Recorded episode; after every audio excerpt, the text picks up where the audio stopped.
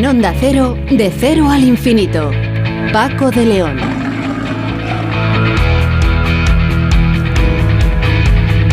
Señoras y señores, muy buenas madrugadas y bienvenidos a esta cita semanal que tenemos aquí en Onda Cero para hablar de los asuntos que más nos interesan en este programa diferente para gente curiosa. Programa en el que hoy vamos a comenzar haciéndonos algunas preguntas. Por ejemplo, ¿qué sucedía? En el universo mientras nuestros antepasados comenzaban a cultivar plantas y a domesticar animales, eh, dando así origen al neolítico, que, que Cuerpo Celeste emitió su luz cuando se creaban algunas de las pinturas de Altamira. Preguntas interesantes, ¿verdad? Bueno, pues el último libro de la colección, ¿qué sabemos usted? editado por Cesic Catarata, conecta la prehistoria con la astronomía, dos ámbitos en principio alejados para dar respuesta a estas y a otras cuestiones. Nos darán más detalles al respecto Enrique Pérez y Juan Gibaja, autores del libro titulado Encuentros temporales entre astronomía y prehistoria.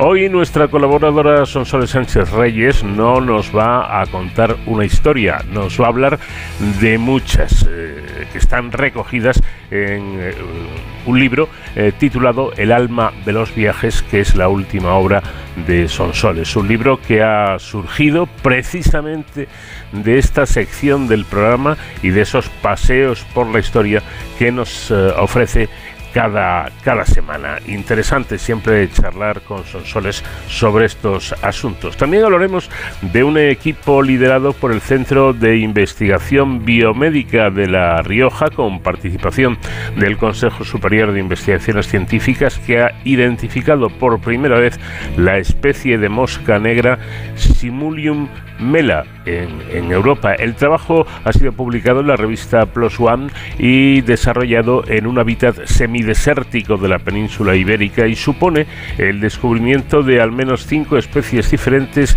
en el área de estudio, el campo de tabernas en Almería. Nos lo contará Francisco Valera, que es investigador del CSIC en la Estación Experimental de Zonas eh, Áridas y coautor del estudio. Por cierto, una veintena de, de investigadores del Consejo Superior de Investigaciones Científicas eh, que trabaja en el Laboratorio Europeo de Física de Partículas, el CER, ubicado en Suiza, ha recibido recientemente la visita de la presidenta de este organismo, Eloisa del Pino. Son más de 600 los institutos y universidades de todo el mundo que tienen actualmente acceso a esta infraestructura conocida para alojar el mayor y el más poderoso acelerador de partículas subatómicas, el gran colisionador de hadrones. Y terminaremos en nuestro apartado social hablando de la polémica ley de amnistía para los independentistas catalanes que se ha convertido en epicentro de la información política nacional en estas semanas. De ello vamos a hablar con Javier Martín Merchán, que es politólogo y profesor de la Universidad pontificia de comillas. Con el comandante Nacho García en la realización técnica disfrutaremos de este viaje por el conocimiento también con la música de un grande, nada más y nada menos que Elton John.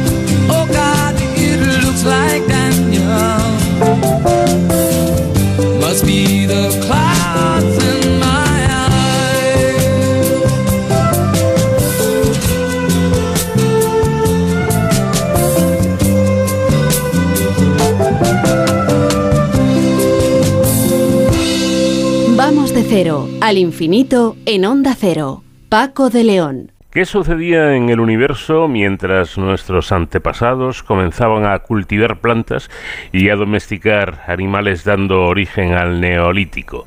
¿Qué cuerpo celeste emitió su luz cuando se creaban algunas de las pinturas de Altamira.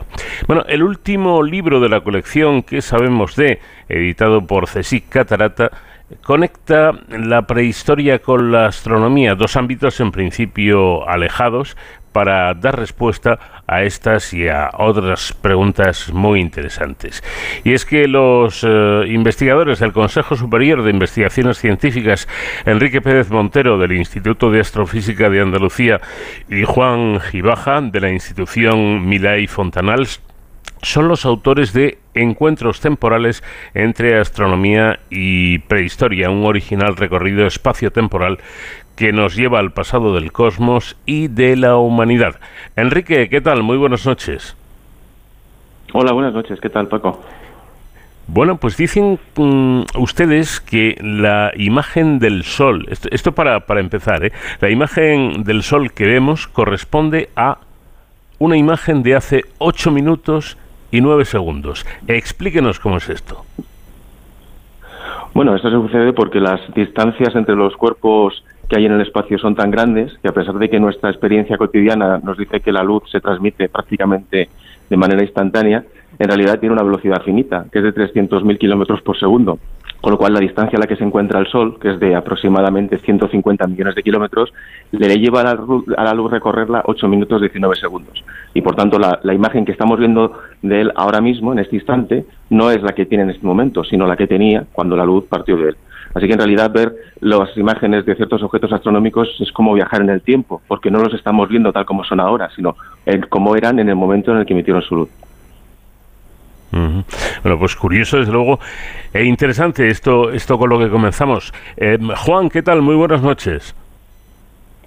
Buenas noches, Paco, ¿qué tal?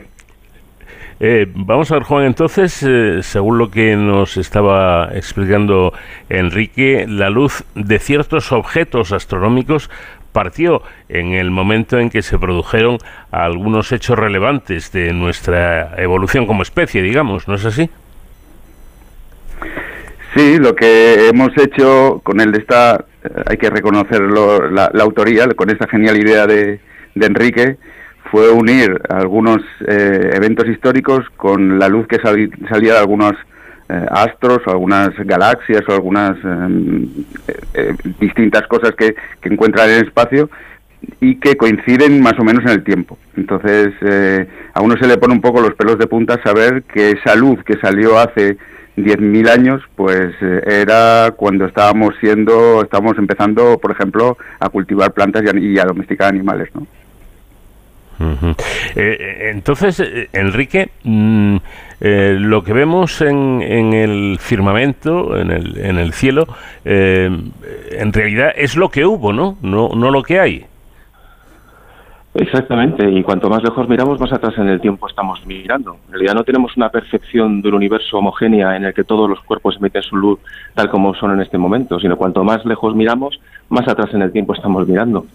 Y eso nos da una excusa para establecer una, una comparación paralela entre esa distancia de escalas y los distintos eventos de la historia de la humanidad, porque da la coincidencia, da ahí el título de encuentros temporales, de que hay un, hay las, las escalas de tiempo son muy similares. A veces en el ámbito de la historia no tanto porque hablamos del entorno de decenas, de centenares, incluso de miles de años, pero cuando hablamos de la prehistoria y cuando hablamos de ciertas distancias a cuerpos astronómicos, nos ponemos en escalas temporales que son difíciles de asimilar, porque ya hablamos en, entornos de decenas de miles de años, centenares de miles de años, incluso millones de años, que curiosamente nos permiten a, la gente que sabe algo de astronomía aprender algo nuevo sobre la prehistoria y a la gente que sabe algo de prehistoria entender que también hay una cierta correlación y que le permite aprender cosas nuevas sobre lo que es el, el, universo, aprovechando este paralelismo de cuanto más lejos miramos hacia atrás en el tiempo es también cuanto más lejos miramos en el espacio en el universo.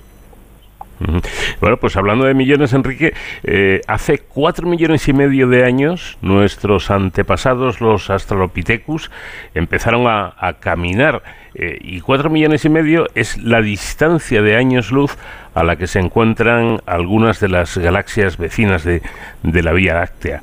¿Esto es eh, simplemente casualidad?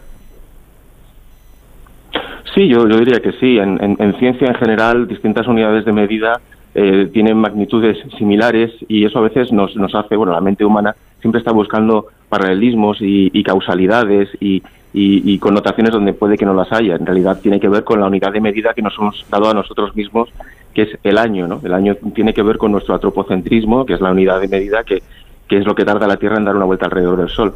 Entonces da lugar una coincidencia en, tiempo, millones de años hacia atrás, y también en distancia, aprovechando la velocidad de la luz. Es más que una coincidencia. Pero a nosotros nos sirve de excusa para hacer divulgación de una manera un poco diferente, porque la, divulgación no solamente tiene que limitarse a un campo de investigación, sino que todo está correlacionado y hay una transversalidad que creo que la hace mucho más atractiva y le permite a la gente aprender de ciencia de una manera diferente y más inclusiva, seguramente. Mm, qué curioso. Eh, bueno, Juan, en, este relato también, em, también llegan hasta el continente africano para hablarnos de la expansión del Homo sapiens y, de, y de, su contacto con las eh, poblaciones neandertales. Algo que ocurrió mientras la gran nube de, Magallanes, que según explican un criadero de estrellas, emitía la luz que hoy detectamos. Qué barbaridad, ¿no? Sí, es lo que decía antes, ¿no? Se te pone un poco, un poco los pelos de punta em, saber que esa luz era cuando se estaba produciendo ese primeros contactos entre Homo sapiens y neandertales, ¿no? Entonces, a veces un poco con el tiempo nos pasa incluso a nosotros, ¿no? Es tan complicado entender cuando hablamos de miles o millones de años que em, a las personas se les escapa un poco y al final llega un punto que no sabes si es mil, dos mil o dos millones. Esto nos ha permitido un poco a los dos ponernos en nuestro sitio, pero también intentar poner en, el tiempo a la gente y, explicar que ciertos eventos fueron tan importantes y que entre dos mundos tan diferentes como la astronomía o la historia, pues podemos explicar de una manera divulgativa eventos que, que, que la gente pues conoce muy poco y como decía Enrique, ¿no? que los que conocemos de prehistoria hemos yo creo que aprenderemos mucho de astronomía y al contrario, y los que conocen un poco de los dos, pues yo creo que será un libro genial para, profundizar en temas como, como la extinción de los neandertales o el primer contacto con los neandertales. Eh, incluso Enrique retroceden hasta encontrarse con el Homo habilis y su capacidad inédita para fabricar eh, instrumentos tridimensionales y entonces hace dos millones y medio de años, que tampoco está mal, se originó la imagen que vemos en el cielo actual de, las, de, la, de la galaxia de Andrómeda y sus cefeidas. Un tipo de estrellas, dicen ustedes, muy especiales. ¿Por qué son tan especiales? Bueno, el, el gran debate que hubo en astrofísica hace poco más o menos un siglo, consistía en saber si nuestro universo estaba compuesto solo de nuestra galaxia, la Vía Láctea, o era mucho más grande. Entonces, las cefeidas son un tipo de estrellas eh, variables cuya periodo de variación depende de su luminosidad. Cuando esto fue descubierto, fue descubierto, por cierto, por una astrónoma llamada Enrita Swan Leavitt, eh, abrió la puerta a poder medir distancias, que es uno de los grandes eh, eh, retos que ha tenido siempre la astronomía, cómo medir distancias a cuerpos tan lejanos que no podemos medir directamente porque están muy lejos, ¿no? Y cuando se midió la distancia a la que estaba la galaxia de Andrómeda y dio lugar a esa, a esa distancia que hoy conocemos que es de más de dos millones de años luz, se descubrió por primera vez que nuestro universo es mucho más grande y no está compuesto solo de nuestra galaxia, sino que tiene muchas más que están mucho más lejos. De repente el universo fue muchísimo más grande, ¿no? Y curiosamente la distancia a la que está, que sabemos que está Andrómeda, coincide con la luz ha recorrido en un tiempo que coincide con lo que nos separa de nuestros antepasados, los Homo habilis. O sea que la, imagen que vemos ahora mismo de la galaxia de Andrómeda es exactamente la que tenía cuando los Homo habilis estaban sobre la Tierra. Y eso nos, nos da lugar a hablar de esto, de las cefeidas, de lo inmenso que es el universo y de las inmensas cantidades de tiempo que nos separan de nuestros antepasados. Eh, bueno, vamos con una curiosidad casi personal, ¿no? Y me imagino que también de muchos oyentes. Juan, ¿cómo surge la idea de escribir este libro que, une dos disciplinas, como decíamos eh, anteriormente, en principio eh, tan alejadas como la astronomía y la prehistoria? Pues como te decía al principio, como el César, lo que es del César, esta idea sale de una mente genial como es la de Enrique y un día eh, me explica esta, esta idea que la, le llevaba pues pensando hace, de hace mucho tiempo y dio la casualidad que nos habíamos encontrado en el mundo de la divulgación. Él, él, bueno, actualmente también divulgamos juntos, de hecho hoy estamos haciendo una actividad juntos de divulgación. Y entonces, eh, un día charlando, me expone esta idea porque nos conocemos a través de la divulgación y entendemos que lo que hacemos nosotros diariamente en nuestros centros de investigaciones debemos enseñarlo a la gente. Y qué mejor manera de no solo a nivel individual, sino que dos eh, científicos tan alejados en sus disciplinas se unan para, para hacer esta, como digo, esta locura tan genial, ¿no? Eh, Juan, em, habla mm, también en el libro de los de los megalitos. Eh, ¿Pudieron ser em, enclaves desde donde nuestros antepasados pudieran realizar algo así como observaciones astronómicas? Sí, esta es una de las grandes hipótesis que se proponen en base a cómo se orientan los megalitos, las entradas de los megalitos y las salidas de los megalitos y dónde se sitúan. Normalmente están situados en zonas muy especiales, de gran visibilidad, es decir, que, las personas del pasado los veían desde, desde zonas muy alejadas. Da la casualidad que la mayoría de esos megalitos están en la salida del Sol, a excepción de alguno. Y es probable que eh, sus observaciones, igual que las observaciones que hacen los, los astrofísicos ahora, les hubiera llevado a conocer que en determinado momento es cuando aparece el Sol y eso coincide quizás con las estaciones. Es por eso que los megalitos, más allá de que muchos son lugares de enterramiento también, em, su forma, les, su forma y su localización y su orientación les ha permitido proponer, ha permitido proponer a los arqueólogos y arqueólogas que efectivamente podrían tener eh, un sentido de información sobre las estaciones, sobre el movimiento del Sol, los planetas y así.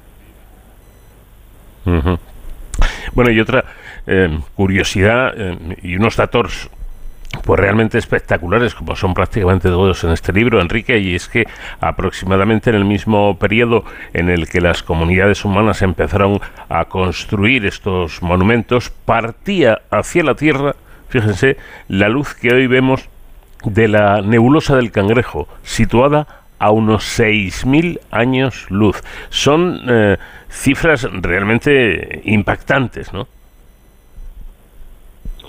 Sí, sí, y eso es eh, un poco eh, nuestro vecindario galáctico. 6.000 años luz es una distancia importante, que es justo lo que nos separa de, la construcción de esos megalitos, y en realidad no hemos salido prácticamente del entorno de nuestra galaxia. Es ahí donde podemos encontrar y podemos saber mucho sobre las estrellas, eh, qué tipo de estrellas nos rodean, cómo evolucionan, y una de ellas, hace unos mil años desde nuestra perspectiva, en realidad fueron hace 7.000, explotó como supernova y sus restos pueden ser vistos hoy en día como la nebulosa del Cangrejo, el objeto Messier número uno, que está justo a esa distancia de 6.000 años luz. Curiosamente, esa explosión de supernova se pudo observar desde la Tierra en el año 1054 y está recogida en los archivos de los astrónomos chinos, coreanos, incluso algunos pueblos amerindios, eh, pero eso no quiere decir que ocurriera en este mismo instante, había ocurrido 6.000 años antes. O sea, es que la luz tardó 6.000 años en recorrer la distancia que nos separa de ella, fue observada en el año 1054 como una estrella nueva que aparecía en el cielo, por eso hoy en día esas explosiones se les denomina supernovas, aunque en realidad no representan el nacimiento de una estrella, sino su muerte, y hoy en día los telescopios nos permiten analizar muy en detalle los restos de esa explosión, que es lo que llamamos un remanente de supernova un montón de gas que está iluminado por los restos muy brillantes de lo que ha quedado de la estrella que ha explotado, que es una estrella de neutrones. Mm. Y precisamente eh, eh, ese, ese gas lanzado al espacio por la explosión, recorriendo miles de kilómetros por segundo, es, es, si no me equivoco, lo que vemos hoy en día en esa nebulosa. Eso es, exactamente. Eh, además, curiosamente, muchas de las imágenes que nos presentan de esa nebulosa no, no es muy fiel porque da un aspecto estático, parece que el gas está en reposo, pero en realidad ha sido proyectado a velocidades enormes, no tan altas como la de la luz, pero velocidades supersónicas en todo caso, con lo cual la nebulosa se sigue expandiendo y seguramente en unos miles de años estará tan lejos el gas de la estrella que acabará disipándose y la nebulosa dejará de ser vista eh, incluso a través de un, telescopio. Es un, un, objeto muy dinámico en expansión que está moviéndose a grandes velocidades. Bueno, Juan, a, diferencia de lo que ocurre cuando mueren estrellas más pequeñas, las supernovas son muy brillantes. De hecho, según los registros de astrónomos chinos y coreanos, la que dio lugar a la nebulosa del cangrejo pudo ser observada y esto, esto sí que de verdad es absolutamente increíble, pudo ser observada a simple vista desde la Tierra y además durante varias semanas.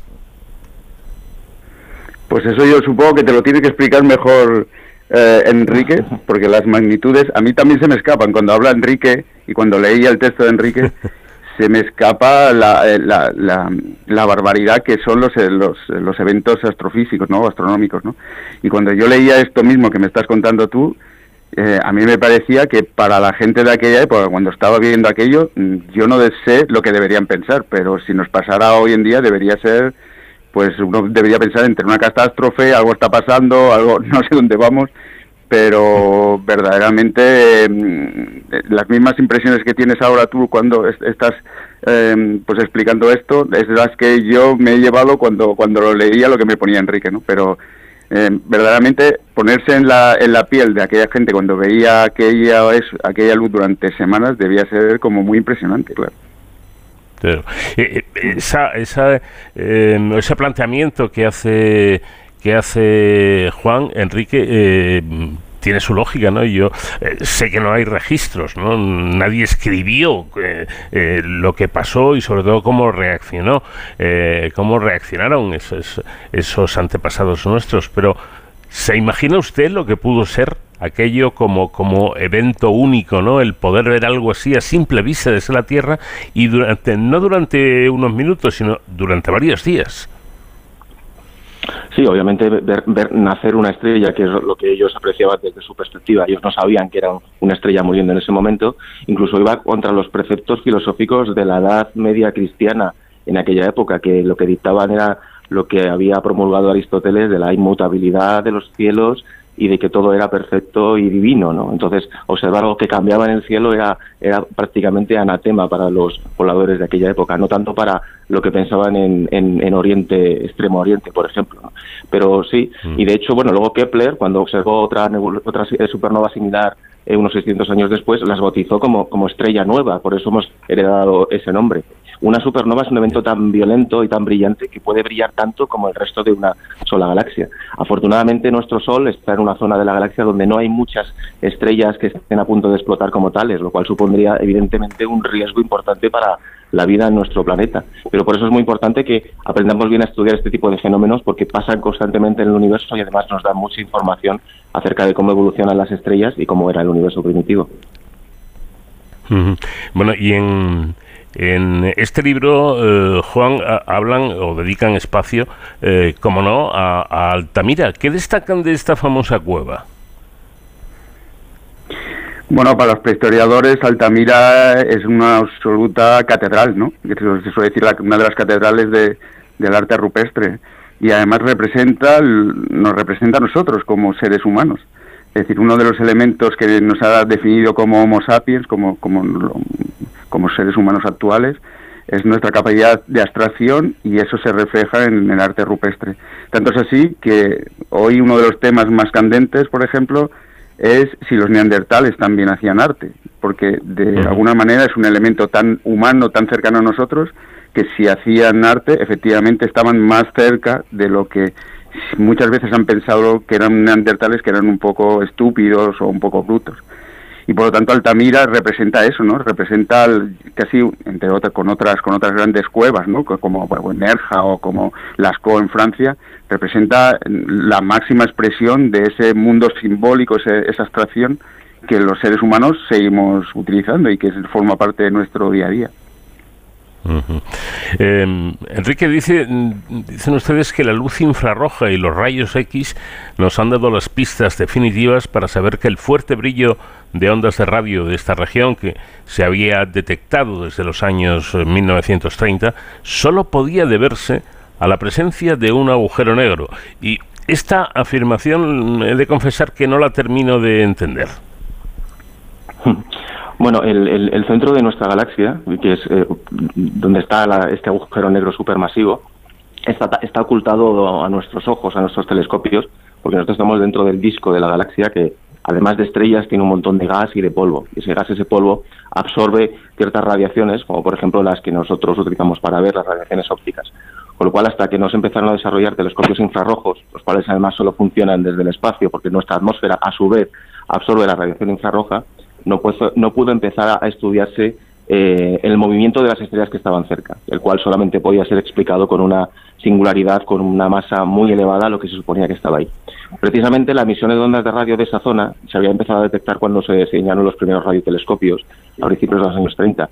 Y ese modelo de una, en el cual simultáneamente hay una gran concentración de masa y una emisión de radio que solamente puede ser explicada por partículas cargadas que se mueven a alta velocidad aceleradas por campos magnéticos, solo es consistente con la presencia de un agujero negro supermasivo. Pero hace falta, para rellenar todo ese puzzle, un montón de observaciones durante muchos años en distintas frecuencias. Los rayos X que nos eh, indican que están los electrones acelerados, la radiación infrarroja que nos indican cómo se mueven las estrellas y los modelos que tenemos actualmente de las galaxias que nos dicen que en su centro casi siempre tiene que haber un agujero negro que tiene una masa de, varias veces, millones de veces la de, la de nuestro Sol.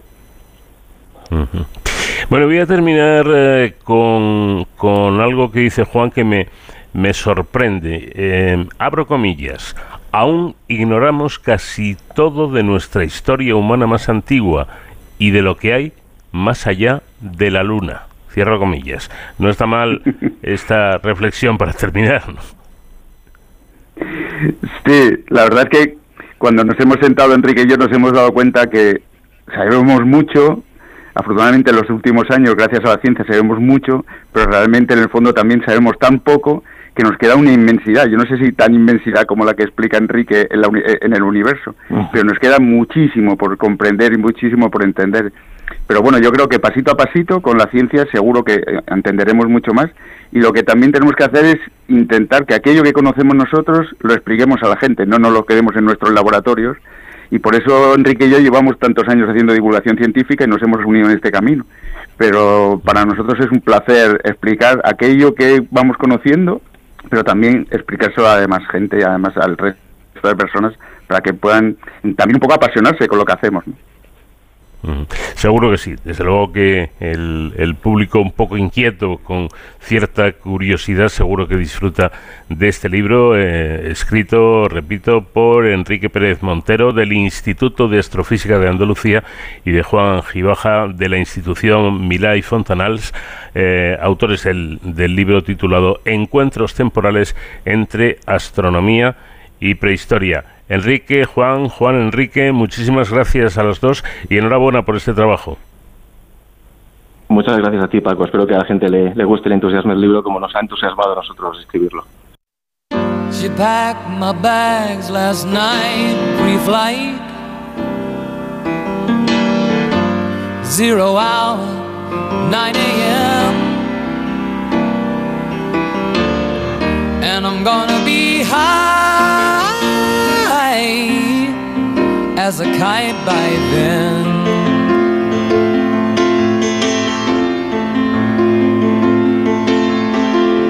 I miss the earth so much, I miss my wife. It's lonely out in space on such a timeless flight.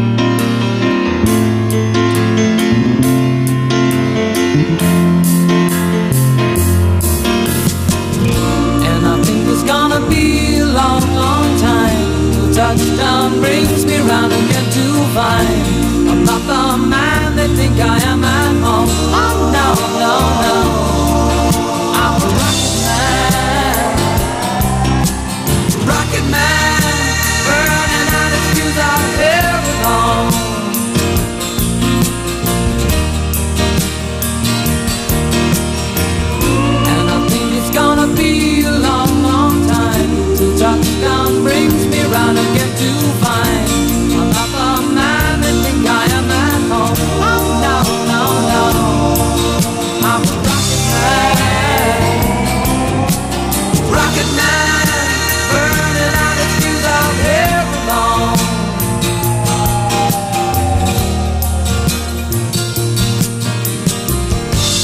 Mars ain't the kind of place to raise your kids.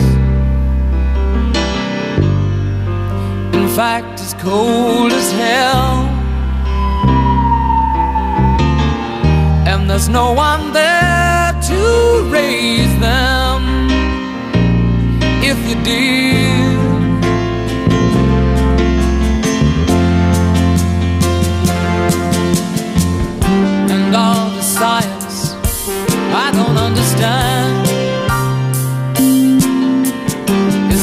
My job five days a week.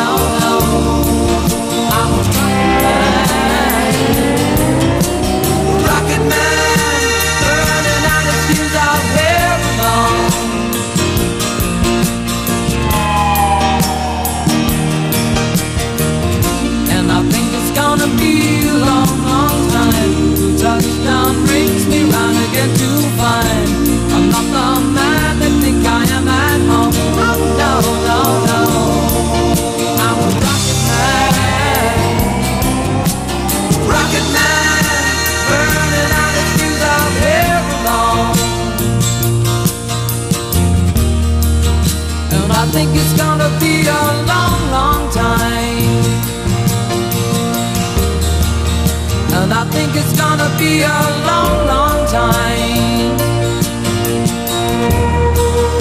And I think it's gonna be a long, long time. And I think it's gonna be a long, long time. And I think it's gonna be a long, long time.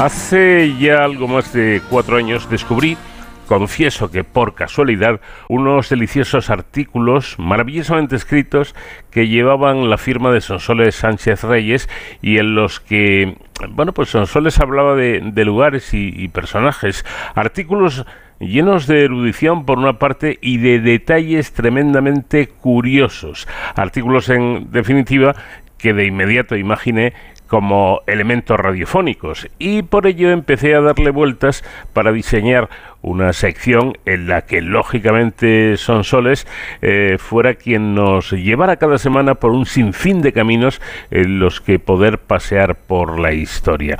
Eh, Sonsoles tiene una exquisita manera de escribir y sobre todo de describir haciendo auténticas fotografías con su prosa a la que además imprime su carácter riguroso por, por, una parte y, su pasión. Eh, eh, Sonsoles es una persona apasionada y todo lo que hace eh, siempre mm, te da ganas de, de, escuchar o de, o de leer más. ¿no? Para mí es un verdadero placer dramatizar estos textos junto a Borja F. Sedano, llenos de intención y, de aventura y además siento desde ahora un gran honor al saber que esta sección ha dado lugar a la publicación de un libro titulado El alma en los viajes. Querida Sonsoles, ¿qué tal? Buenas noches. Muy buenas noches, Paco. Qué preciosidad lo que has dicho. Estoy emocionadísima. No es para menos y desde luego tus lectores y, la gente que escucha también esta sección seguro que están deseando eh, tener ya este libro, El alma en los viajes, en, sus manos. Bueno, ¿ves cómo tengo razón, Sansoles? Tu, tu pasión es, es en todo, incluso en el título de tu nuevo libro, ¿no? Sí, la idea es que las personas que viajan o cada vez que viajemos no nos contentemos solo con estar en un sitio, sino todo lo contrario, que sea el sitio el que esté en ti. Es decir, que después del viaje que volvamos transformados. Yo muchas veces oigo decir a personas eh, sobre alguien, es que se fue de viaje y ha vuelto y ya no es el mismo, es como si hubiera cambiado. Pues esa es la idea. El libro apela a esos viajes y a esos lugares que se descubren desde otra perspectiva, desde otro punto de vista, procurando ir más allá de lo que plantean las propias guías de los viajes y, profundizando. Eh, es un libro que lleva mucho de mí en él, evidentemente, pero eh, presenta historia, presenta arte, literatura, eh, personajes históricos que se eh, presentan al lector desde otro punto de vista para que no nos valga solo con aceptar lo que nos han contado pues en las crónicas, en los libros o en los colegios, sino que intentemos vivirlo nosotros como una experiencia personal de la que de alguna forma, como decía, volver a casa transformados. Bueno, em, hemos de decir que el, libro recoge una selección de 28 historias de las más de 160 que has eh, abordado ya en, el programa en estos cuatro años y medio y, señalas, eh, son sabes que mucha gente te ha animado en este tiempo a que estas historias, estos paseos que nos damos aquí semanalmente por la historia, se convirtieran en un libro. Sí, la verdad que fueron lectores eh, en potencia a través del programa eh, nuestro, el de, el de Cero al Infinito, esta sección, que la siguen mucha gente, hay muchas personas que, que la escuchan, como tú muy bien sabes, es un programa que, que tiene mucho éxito y muchos fieles oyentes. Y me animaron, eh, comencé pues por un paso intermedio, que fue crear un blog semanal desde hace unos cuantos meses, en el pasado mes de abril, a ver si las historias realmente podían tener interés.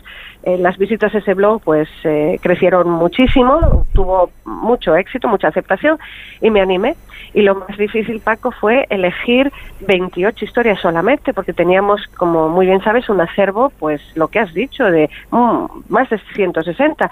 Eh, he elegido eh, historias que creo que puedan ser eh, muy, de muy interesantes para el lector, también entretenidas, que enganchen, eh, historias que, que permiten eh, leerse en apenas unos minutos, porque son breves, aunque muy intensas, y después se quedan contigo todo el día o para siempre.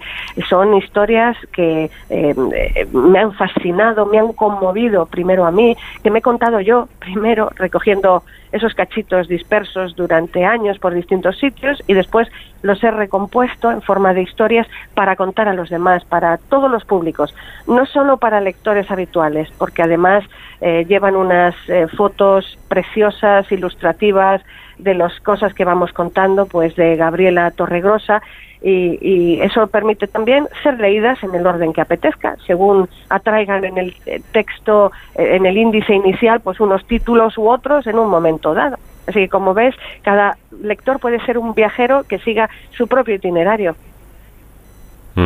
Supongo, eh, bueno, pues por lo que em, tú misma comentas, que, em, estas imágenes que contiene el libro son algo más que elementos estéticos, ¿no? Quizá eh, ponga al lector en, situación y, ayuden a entender eh, esas historias y esos textos. Sí, la verdad que este libro eh, tiene tiene mucho de, elemento táctil. Eh, es un libro pues con una edición cuidadísima. Eso siempre permite pues que sea un objeto, eh, pues que sea una experiencia sensorial completa. Pues la belleza de la edición. ahí entran las fotos. Es parte de, la propia identidad del libro. El tacto de las páginas, el olor del papel. En fin, eso se puede vivir pues como una experiencia completa. Y las fotos ayudan a llamar la atención sobre sucesos escondidos, episodios, lugares, eh, personas del pasado que eh, pues las fotos nos permite también entenderlas desde otro punto de vista eh, y, que todo esto que cuento aunque es del pasado afecta profundamente al presente. Son historias que cuando uno va a esos lugares son lugares todos los que se presentan en cada historia, un lugar, una ciudad, pues de, de España, de Francia, del Reino Unido, de Bélgica y de Italia, pues eh, las personas de allí lo conocen mucho, muy bien esa, esta historia que se presenta, pero tienen en común que no lo conoce el gran público, la mayoría de las personas, en cuanto te alejas un poco de ese lugar. Y eso es lo que he querido de alguna forma, eh, hacer crear una especie de sucedáneo, porque claro, la, la, experiencia personal es imposible de, suplantar, pero pero lo más parecido a haber estado en esos lugares, haber hablado con la gente de allí, con los lugareños y, y haber experimentado pues una visión diferente, un punto de vista distinto que desafía todo tipo de prejuicios y que va con una mirada limpia, abierta, diferente a, de alguna manera a presentar lo que es el mundo. Yo siempre digo que un viaje es eh, una historia de amor con el mundo y eso es lo que presento. Eh, por cierto, Sonsoles, ¿hay que poner el alma en los viajes o estos, los viajes, tienen alma per se? Pues las dos cosas, sin duda, Paco. Hay que poner el alma en todo lo que uno haga. Eh, se trata de, de que uno eh, aparezca en el viaje, pues eh, en, los tres planos que es el viaje implicado, pues antes de, de viajar, siempre como ensoñación, como suposición de lo que se va a, ver. Después, en el propio viaje, es una especie de novela de aventuras, eh, de pues emoción, suspense, un poco lo desconocido. Eso es maravilloso. Y después los recuerdos, lo que tiene que ver cuando uno vuelve de narración, de memoria, de las entretelas de, del alma. Por eso el alma va tan unida en ese aspecto en los tres. Es fundamental. Pero también los, los viajes en sí tienen alma, te van llamando las rutas, los sitios. Uno sale con un rumbo y muchas veces se pierde o encuentra cosas y va mucho más allá de lo que uno esperaba. Todo eso es el propio viaje el que se va revelando como experiencia de tu vida, como una senda que uno recorre. Eh, a mí me parece que en ese sentido tiene que ir uno siempre con, con la capacidad de disfrutar de la diferencia, de valorar lo que hay de imprevisto, de no solamente ir con todo eh, pues pensado, organizado, sino abrirse a todas esas posibilidades eh, insospechadas que, que trae el mundo de por sí. Por cierto, no se agotan los temas, porque ese es un temor que yo tengo, que me asalta de vez en cuando, decir, cualquier día de estos me dirás Sonsoles, oye, es que ya no sé qué más contar. Pues qué va, Paco. Precisamente eh, muchas veces cuando me preguntas en verano, eh, bueno, ¿qué vas a hacer este verano? Eh, yo digo, pues voy a ir a buscar temas, voy a salir de casa. Muchas veces los temas vienen a casa a ti, te los encuentras en un medio de comunicación, en un libro, en una conversación de un amigo o en un mensaje. Pero, pero otras veces hay que salir a por ellos. Los temas hay que, como decía Carmen Martín Gaite, con las palabras que había que ir a cazarlas con un cazamariposas, pues los temas también. Hay que salir de casa, escuchar, sobre todo a la gente. En los sitios más insospechados aparecen historias que yo muchas veces digo, "Mm, esto le va a encantar a Paco, esta historia. Eh, por ejemplo, aquí hay una que reconozco que esta siempre te la, la escribo un poco dedicándotela a ti, que es la de Secondo Pía, el fotógrafo que descubrió por primera vez la, el rostro de Cristo en la sábana santa. Este es un tema que a ti te apasiona especialmente. Y, y he, contado Turín desde una perspectiva diferente, que claro, la sábana santa en Turín, todo el mundo habla de la sábana santa, por poner un ejemplo, de otros monumentos de, eh, de importancia de Turín, eh, como la mole antoneliana, por ejemplo. Pero hablar de Turín desde la perspectiva del fotógrafo, que por primera vez, eh, al revelar eh, la, la, foto, se encuentra en el negativo la imagen y ve a Cristo por primera vez, esa imagen de Cristo o que él, él cree, tiene fe en que es Cristo y le mira a los ojos, es emocionante para él y para las personas que, leemos la historia y vemos la ciudad y vemos la época pues desde esa perspectiva. Esto seguro que, que te va a gustar y que, que, te, que, lo vas a encontrar de interés, por mucho que sabes o que sepas, eh, como ocurre en este caso, del tema y de la ciudad. Eh, sin duda, es un, tema que además me, me interesa especialmente. Fíjate, a, raíz de una conferencia eh, que tuve lugar de. Eh, tuve la, la, la, ocasión, mejor dicho, de asistir a ella, de un reputadísimo eh, traumatólogo que eh, escribió esa, ese texto para una conferencia sobre la Sábana Santa y me pareció tan impresionante desde el punto de vista científico ¿eh? Eh, que guardo un, un, buenísimo recuerdo de ello. Por cierto, ¿cuánto de autobiográfico hay en tus relatos, Soles? yo creo que todo A mí me parece siempre que hay tantos viajes como viajeros, tantos lugares como viajeros. Y esta es la perspectiva mía, la que yo presento. La propia selección de, temas ya es algo autobiográfico. Tiene mucho que ver con cuestiones que, uno ha sentido y que le han pasado. Eh, yo trato de contagiar el interés, el amor, eh, todo lo, que se aprende en, estas experiencias, todas personales, pues los trato de contagiar a los, a los lectores. Si no las hubiera vivido, si no las hubiera pasado en primera persona, estoy convencida que parecerían impostadas, pero creo que se nota mucho que es muy genuino, muy auténtico. Todo lo que se presenta está pues muy estilizado, se procura que cada historia sean pocas páginas, en total eh, el libro cubre 200 páginas, que es un gran esfuerzo de, estilización y de presentarlo de forma reducida, pero eh, lleva mucho corazón y mucha, mucha personalidad propia, sin duda. Bueno, y por si todo esto fuera poco, eh, tienes además un prologuista de excepción, nuestro compañero de televisión española, Carlos del, del Amor, que es un tipo, mm, desde luego, eh, que da gusto escucharle en, en, los reportajes que hace para la pequeña pantalla. ¿Qué significa que él, que sé que es amigo tuyo, haya escrito el prólogo de tu libro? La verdad que para mí este libro en, en conjunto es un hecho, eh, un, sueño hecho realidad. Y una de las partes de ese sueño era que el prologuista fuera Carlos del Amor. Él ha sido tan generoso, tan cariñoso de haber visto el manuscrito y haberse eh, animado a escribir un prólogo que es delicioso. La verdad es que eh, los, los oyentes que quieran mirar en, en Internet la propia ficha eh, de la web, de la editorial eh, del libro, del alma en los viajes, pueden leer el prólogo íntegro y se encontrarán un prólogo delicioso que ha entendido el libro de cabo a rabo. Es imposible escribir un prólogo más acertado y entendiendo el propio espíritu del, del libro, lo que tiene de, de fortalezas o su parte más grande, más importante, y ha sido capaz de, de contarlo, de resumirlo. Eh, con una expresión maravillosa, certera. Eh, creo que el prólogo es una de las grandes eh, fortalezas de, de este libro. El alma en los viajes, el nuevo título, el nuevo libro de nuestra colaboradora son Soles Sánchez Reyes, que, ya están en las librerías y que desde luego desde aquí les invito a, que lo lean porque merece la pena.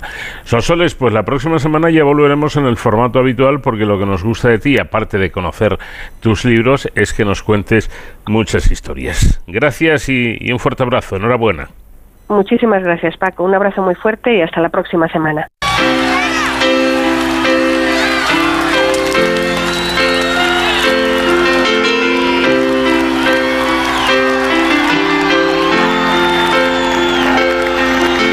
Terminamos aquí de esta forma nuestra primera hora de programa. En un instante, tiempo para las noticias nacionales e internacionales. Y de inmediato continuamos en este programa diferente para gente curiosa de cero al infinito.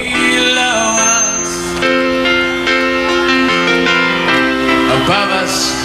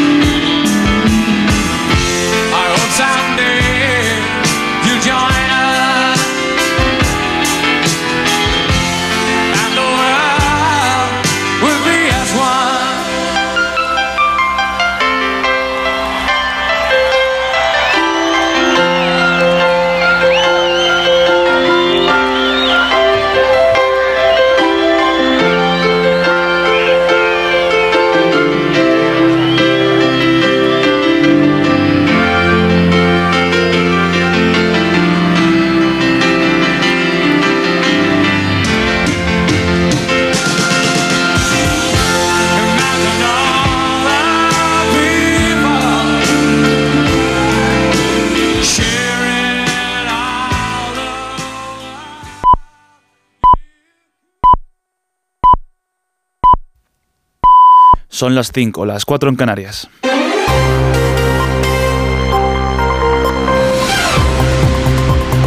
Noticias en Onda Cero. Buenas noches. El viaje de Pedro Sánchez a Israel y Palestina ha desembocado en una crisis diplomática. El primer ministro israelí Benjamin Netanyahu ha acusado al presidente español de apoyar el terrorismo de Hamas y ha convocado de urgencia a la embajadora española, mientras la respuesta del Ejecutivo español no se ha hecho esperar. El ministro de Exteriores José Manuel Álvarez también convoca a la embajadora israelí y tacha las acusaciones de inaceptables. Las acusaciones del gobierno de Israel hacia el presidente del gobierno y el primer ministro belga son totalmente falsas e inaceptables. Las rechazamos tajantemente y habrá una respuesta a esas acusaciones falsas, fuera de lugar e inaceptables. Además, ayer entró en vigor el alto al fuego entre Israel y Hamas para el intercambio de presos y rehenes entre el país y la milicia. El primer grupo de 24 cautivos liberados cruzaron el paso fronterizo de Rafah, que conecta al sur de la franja de Gaza con Egipto. Israel, por su parte, ha excarcelado a 24 mujeres y 15 menores de edad. Un primer paso para un alto al fuego duradero que celebra el presidente de los Estados Unidos, Joe Biden, con el objetivo de extender la ayuda humanitaria y reducir las víctimas civiles. He estado pidiendo al primer ministro para que se centre en intentar reducir el número de víctimas mientras trata de eliminar a Hamas, lo cual es un objetivo legítimo. Es una tarea complicada y no sé cuánto durará. Es el primer día en 49 jornadas de conflicto sin ataques israelíes en Gaza, que deja más de 14.000 palestinos asesinados y 1,7 millones de desplazados en la franja. Cambiamos de asunto. Sumar ha interpuesto este viernes ante el Tribunal Supremo una querella contra el CGPJ y los vocales conservadores por posicionarse contra la ley de amnistía en una declaración institucional. Yolanda Díaz, líder del partido, los acusa de incurrir en un presunto delito de prevaricación administrativa por exceder las competencias del órgano. Desde el ala socialista, el ministro de Justicia, Félix Bolaño, se desmarca de la iniciativa de sus socios de gobierno. Bueno, es una decisión que ha tomado una fuerza política con la que compartimos gobierno de coalición, pero desde luego es una decisión de una fuerza política que no es el Partido Socialista. Desde luego, lo que a mí me gustaría y lo que voy a hacer en los próximos años es intentar resolver las cuestiones con diálogo y el presidente del Consejo General del Poder Judicial, Vicente Quilarte, lo señala de ser una maniobra política. Yo creo que es una maniobra política que no tiene mucho sentido y que al día de hoy eh, si lo que estamos es intentando buscar todos fórmulas de pacificación y de renovación y de consensos, pues no empezamos bien, creo.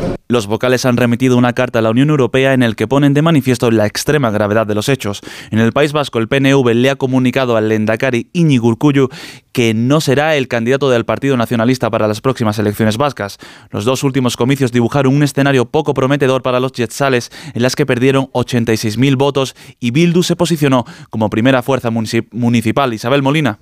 La dirección del PNV ni confirma ni desmiente, asegura que todavía no ha iniciado su proceso electoral interno para designar candidaturas. Sin embargo, la noticia publicada por el correo apunta que la decisión está plenamente tomada. Tras cumplir tres legislaturas, Íñigo Urcuyu no repetirá como candidato al Endacari en las próximas elecciones autonómicas vascas. Al parecer, y según esta publicación, el partido considera que es necesario apostar por un cambio de ciclo y, por tanto, busca un nuevo candidato o candidata. El lunes se aclarará definitivamente este extremo, ya que está previsto que la Ejecutiva Nacional Gelzale aborde el proceso para la elección de las candidaturas a los comicios vascos, que deben celebrarse a más tardar en junio de 2024. En concreto, cabe la posibilidad de que los comicios se celebraran ese mes, coincidiendo con las europeas, y la otra opción, que también se baraja, es que se celebren en el mes de marzo. En la información deportiva vuelve la liga tras el parón de selecciones. La decimocuarta jornada inició ayer en Mendizorroza con la victoria por 3 a 1 de Alavés frente al Granada, que deja al equipo nazarí en la penúltima posición. Los encuentros que seguirán mañana, Rayo Vallecano Barcelona a las 4 a las 2 de la tarde, Valencia Celta de Vigo a las 4 y cuarto, Getafe Almería a las 6 y media y Atlético de Madrid Mallorca a las 9. Además, es fin de semana de motor. El Gran Premio de MotoGP en Valencia es el último de la temporada al que llega Banaya con 21 puntos de ventaja sobre Jorge Martín. Hoy a las 3 de la tarde podría decidirse matemáticamente el título si supera por 4 puntos al español. También a las 3 clasificatorios de Fórmula 1 en el Gran Premio de Abu Dhabi y última oportunidad de los pilotos españoles Alonso y Sainz para disputarse la cuarta posición. Es todo de momento, más noticias a las 6 les recordamos que tiene más información en nuestra página web ondacero.es. Síguenos por internet en ondacero.es.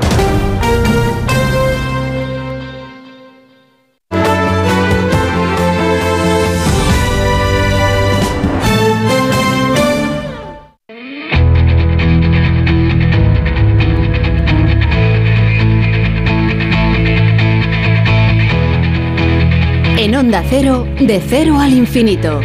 Paco de León. Segundo, que aquí empecemos de cero al infinito en la sintonía de Onda Cero. En eh, esta segunda parte del programa vamos a empezar hablando de un equipo liderado por el Centro de Investigación Biomédica de La Rioja, eh, que ha logrado identificar por primera vez la especie, una nueva especie de mosca negra, concretamente la Simulium mela en Europa. El trabajo que ha sido publicado en la revista Plus One eh, se ha desarrollado en un hábitat semidesértico de la península ibérica y supone el descubrimiento, como digo, de al menos cinco especies diferentes en el área de estudio, el campo de tabernas en Almería. Nos lo va a contar con detalle Francisco Valera, que es investigador del CSIC en la Estación Experimental de Zonas Áridas y coautor también del estudio. Una veintena de investigadores del Consejo Superior de Investigaciones Científicas eh, que trabaja en el Laboratorio Europeo de Física de Partículas, el CERM, ubicado en Suiza, ha recibido recientemente la visita de la presidenta de este organismo, Eloisa del Pino. Son más de 600 los institutos y universidades de todo el mundo que tienen actualmente acceso a esta infraestructura conocida por alojar el mayor y más poderoso acelerador de partículas subatómicas, el Gran De Hadrones, el LHC. Y vamos a hablar de ello con Isabel Díaz, que es vicepresidenta adjunta de Internacionalización y Cooperación del CSIC.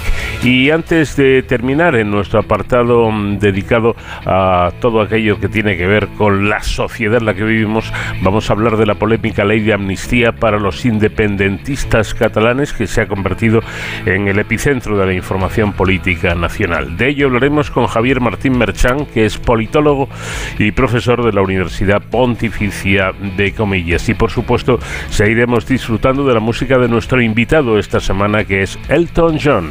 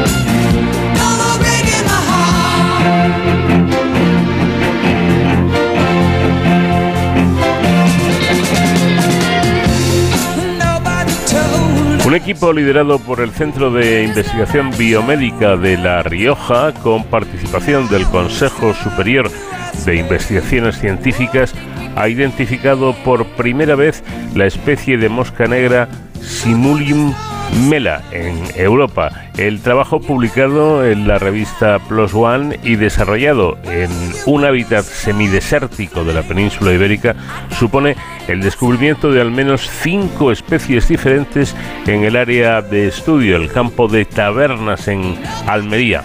Francisco Valera es investigador del CSIC en la Estación Experimental de Zonas Áridas y coautor del estudio e investigador principal de este proyecto en el que se enmarca este trabajo.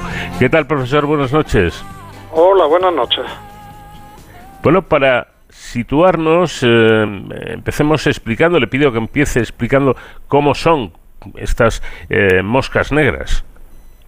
Bien, es un, pequeño insecto volador en su fase adulta eh, que tiene unos 5 milímetros, unos 6 milímetros, negro y que no tiene muchas muchas más características especiales a la hora de, identificarlo. Una pequeña mosquita que puede dirigir su vuelo, eso sí, y muy móvil en, la fase alada.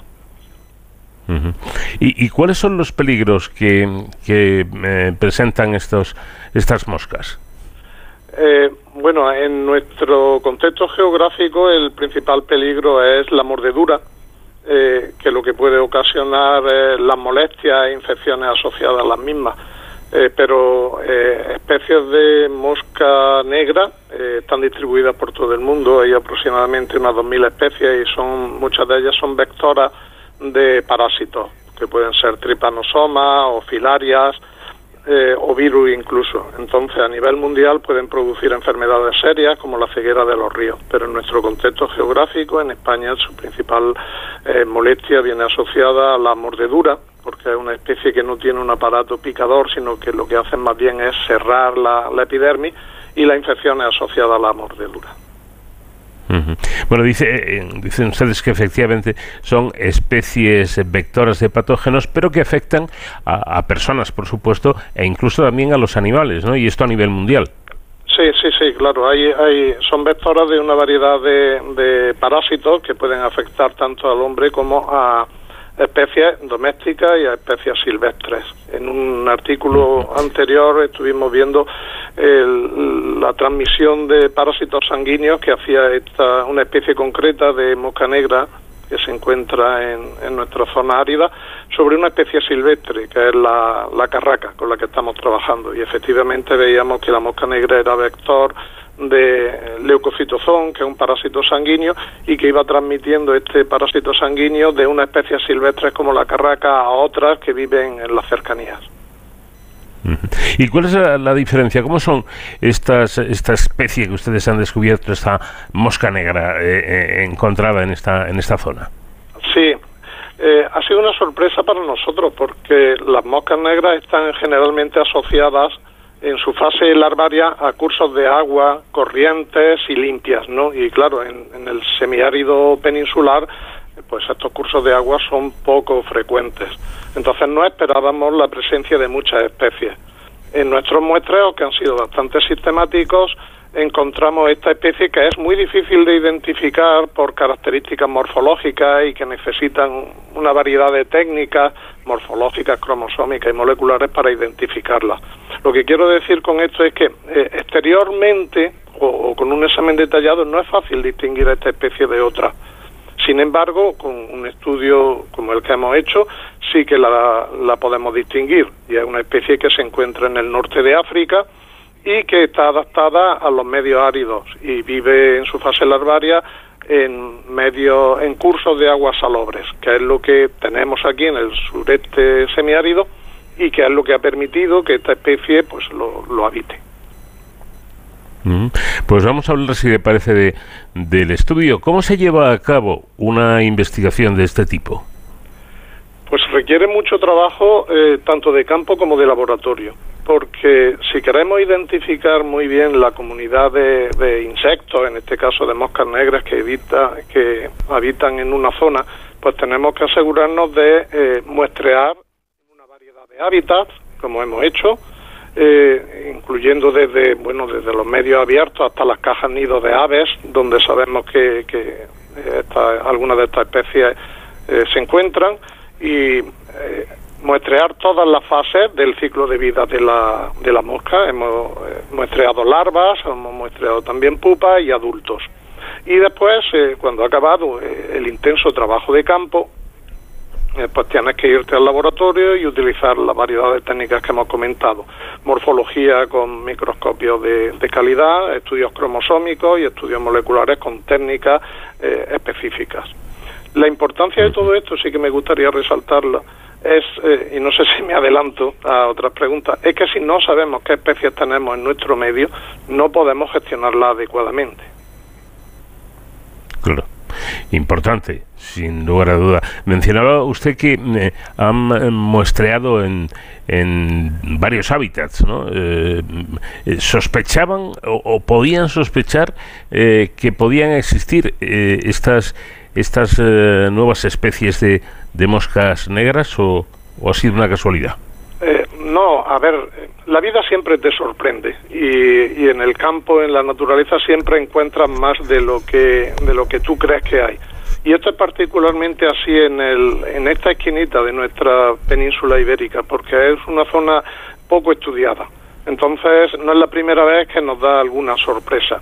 Sospechábamos que podían haber más especies y seguimos pensando que todavía no hemos identificado a todas, pero claro, siempre, siempre da alegría que el, el trabajo realizado, la inversión realizada, pues dé su fruto y encuentre una nueva especie para Europa y más que ello, que te ayude a completar el puzzle que antes mencionaba. Saber qué tenemos, ahora viene a ver qué patógenos y parásitos puede transmitir para saber pues lo que nos rodea y, a lo que estamos expuestos para poder gestionarlo adecuadamente si es necesario.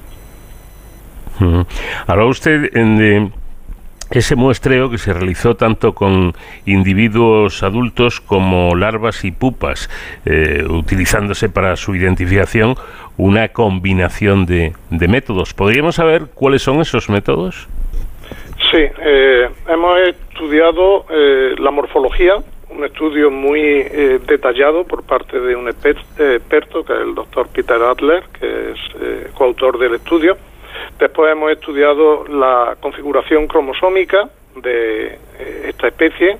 Una vez que teníamos evidencias por parte de los, eh, del estudio morfológico que podría ser una nueva especie, Simulium mela, eh, estudiamos su cromosoma, la disposición cromosómica, y finalmente hicimos comprobaciones moleculares, utilizando dos fragmentos que pueden identificar a distintas especies eh, identificamos inequívocamente que era Simulium mela. También es importante este estudio porque aporta herramientas para eh, eh, seguir identificando nuevas especies, puesto que las moscas negras son un grupo particularmente complicado, mientras que hay otros otros taxones que se pueden identificar fácilmente por su aspecto externo, pues muchas de las moscas negras son difíciles y nuestro estudio también aporta pues eh, un método validado para aplicar a una especie de mosca negra y facilitar su identificación. Eh, bueno, pero me imagino que para realizar este tipo de investigaciones, para hacer estos estudios, lo primero que hay que hacer es eh, tener eh, individuos de, este tipo. Es decir, hay que, hay que cazarlos, ¿no? Para que ustedes los puedan estudiar. mencionan ustedes las trampas DC eh, CDC, perdón. ¿Qué, son estas trampas? ¿En qué consisten? Sí, son unas, eh, básicamente son unas lámparas con dos tipos de luces, luz ultravioleta y luz eh, incandescente, que se ceban también con un depósito de hielo seco que emite CO2. En definitiva, lo que estamos haciendo es emitir varios tipos de estímulos, de luces y de, química, y con esos estímulos atraemos a las moscas y una vez que, que se acercan a la fuente de luz o a la fuente de CO2 lo atrapamos con un ventilador y caen dentro de una malla. Entonces estas trampas se ponen al atardecer, que es cuando comienza la actividad de las moscas negras y de otros insectos, se dejan toda la noche funcionando y se va al día siguiente para retirar los insectos atrapados en la malla, los insectos que han sido atraídos. Y entonces así capturamos pues una, una gran variedad de insectos, no solamente las moscas negras, sino también flegotomos o jejenes, muchos dípteros. Entonces tenemos una, una cantidad de información tremenda que vamos eh, eh, analizando poco a poco. Eh, estas trampas se han utilizado, como digo, para otros estudios. En este estudio publicamos los resultados de los simúlidos, pero por ejemplo los de los flegotomos son también muy interesantes. Eh, y, bueno, quizá en este momento no, pero en otro pues eh, podemos explicarlo si son de interés para la audiencia. Claro. Claro, porque además eh, ustedes, los investigadores, consideran que el hallazgo de esta especie pone de manifiesto la necesidad de, de, llevar a cabo más estudios de, de macroinvertebrados en, en, hábitats poco estudiados para conocer más sobre su ecología y también para poder evaluar mejor los um, riesgos potenciales que, que conllevan para la salud pública, ¿no? Exactamente. Por ejemplo, eh, eh, las moscas negras están muy bien estudiadas en zonas más húmedas, donde hay eh, más cursos de agua, por ejemplo, en Centro Europa.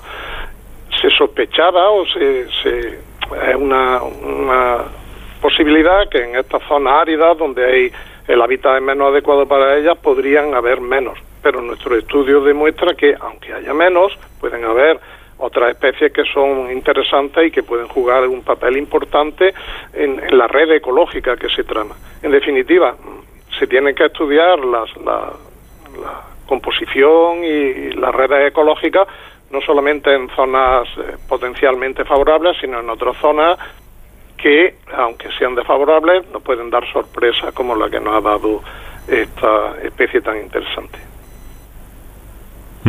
Porque esto quiere decir que eh, bueno, estas moscas han sido localizadas en, en esa zona de, de, Almería, pero que podría, podría haber más moscas de este tipo en otros lugares de España, ¿no?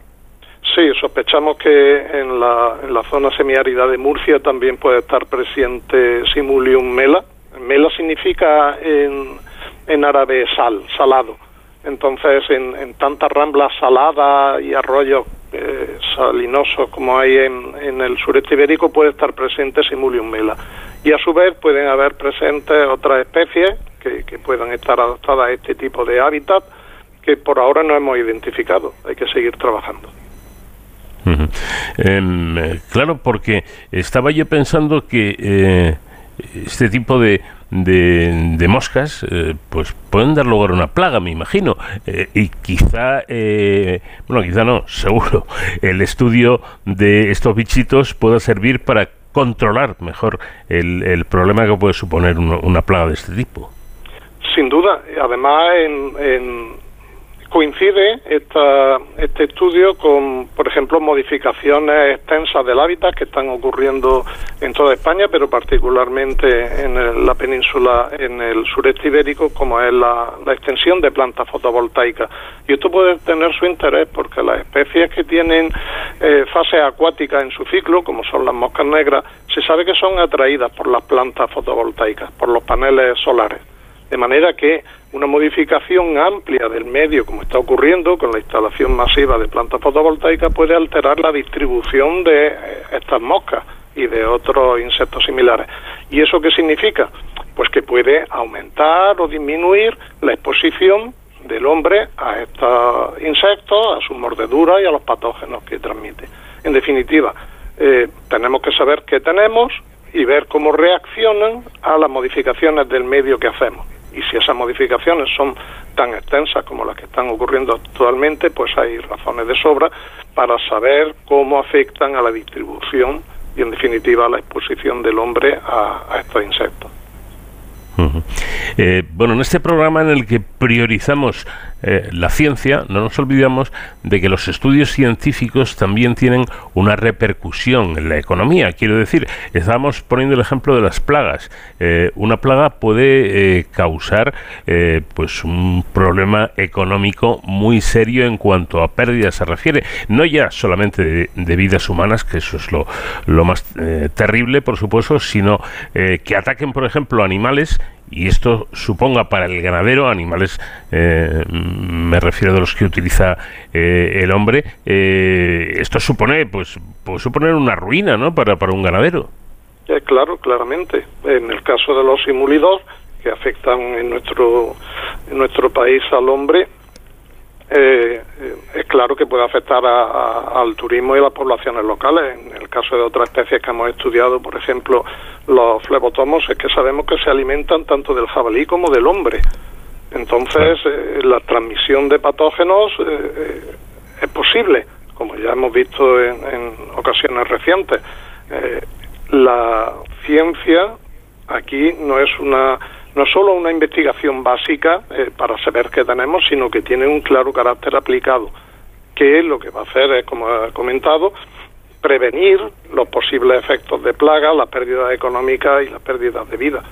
Tenemos que saber qué tenemos, cómo se mueve, qué transmite, eh, cómo responden a la modificación del hábitat para estar preparados y prevenir eh, perjuicios pues desde la salud hasta la salud humana y de, y de ganado doméstico a la salud de los animales silvestres, porque finalmente, como se ha demostrado, todos vivimos en el mismo mundo y el concepto de una salud es el, que prima.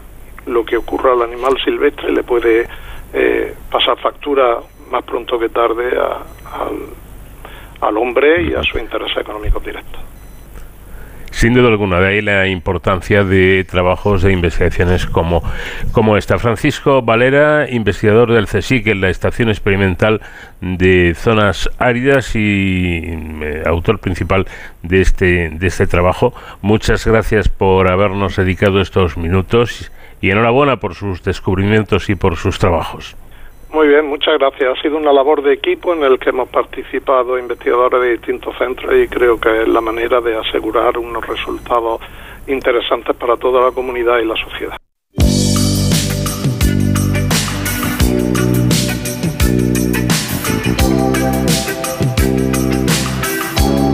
De cero al infinito.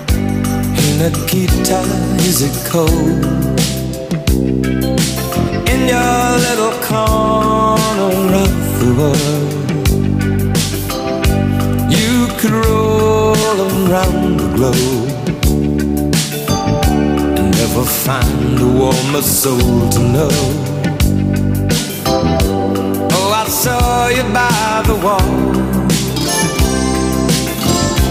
Ten of your tin soldiers in a row with eyes that looked like ice on fire. The human heart, a captive in the snow. Oh, Nikita, you will never know anything about my home. I never know how good it feels to hold you. Nikita, I need you so.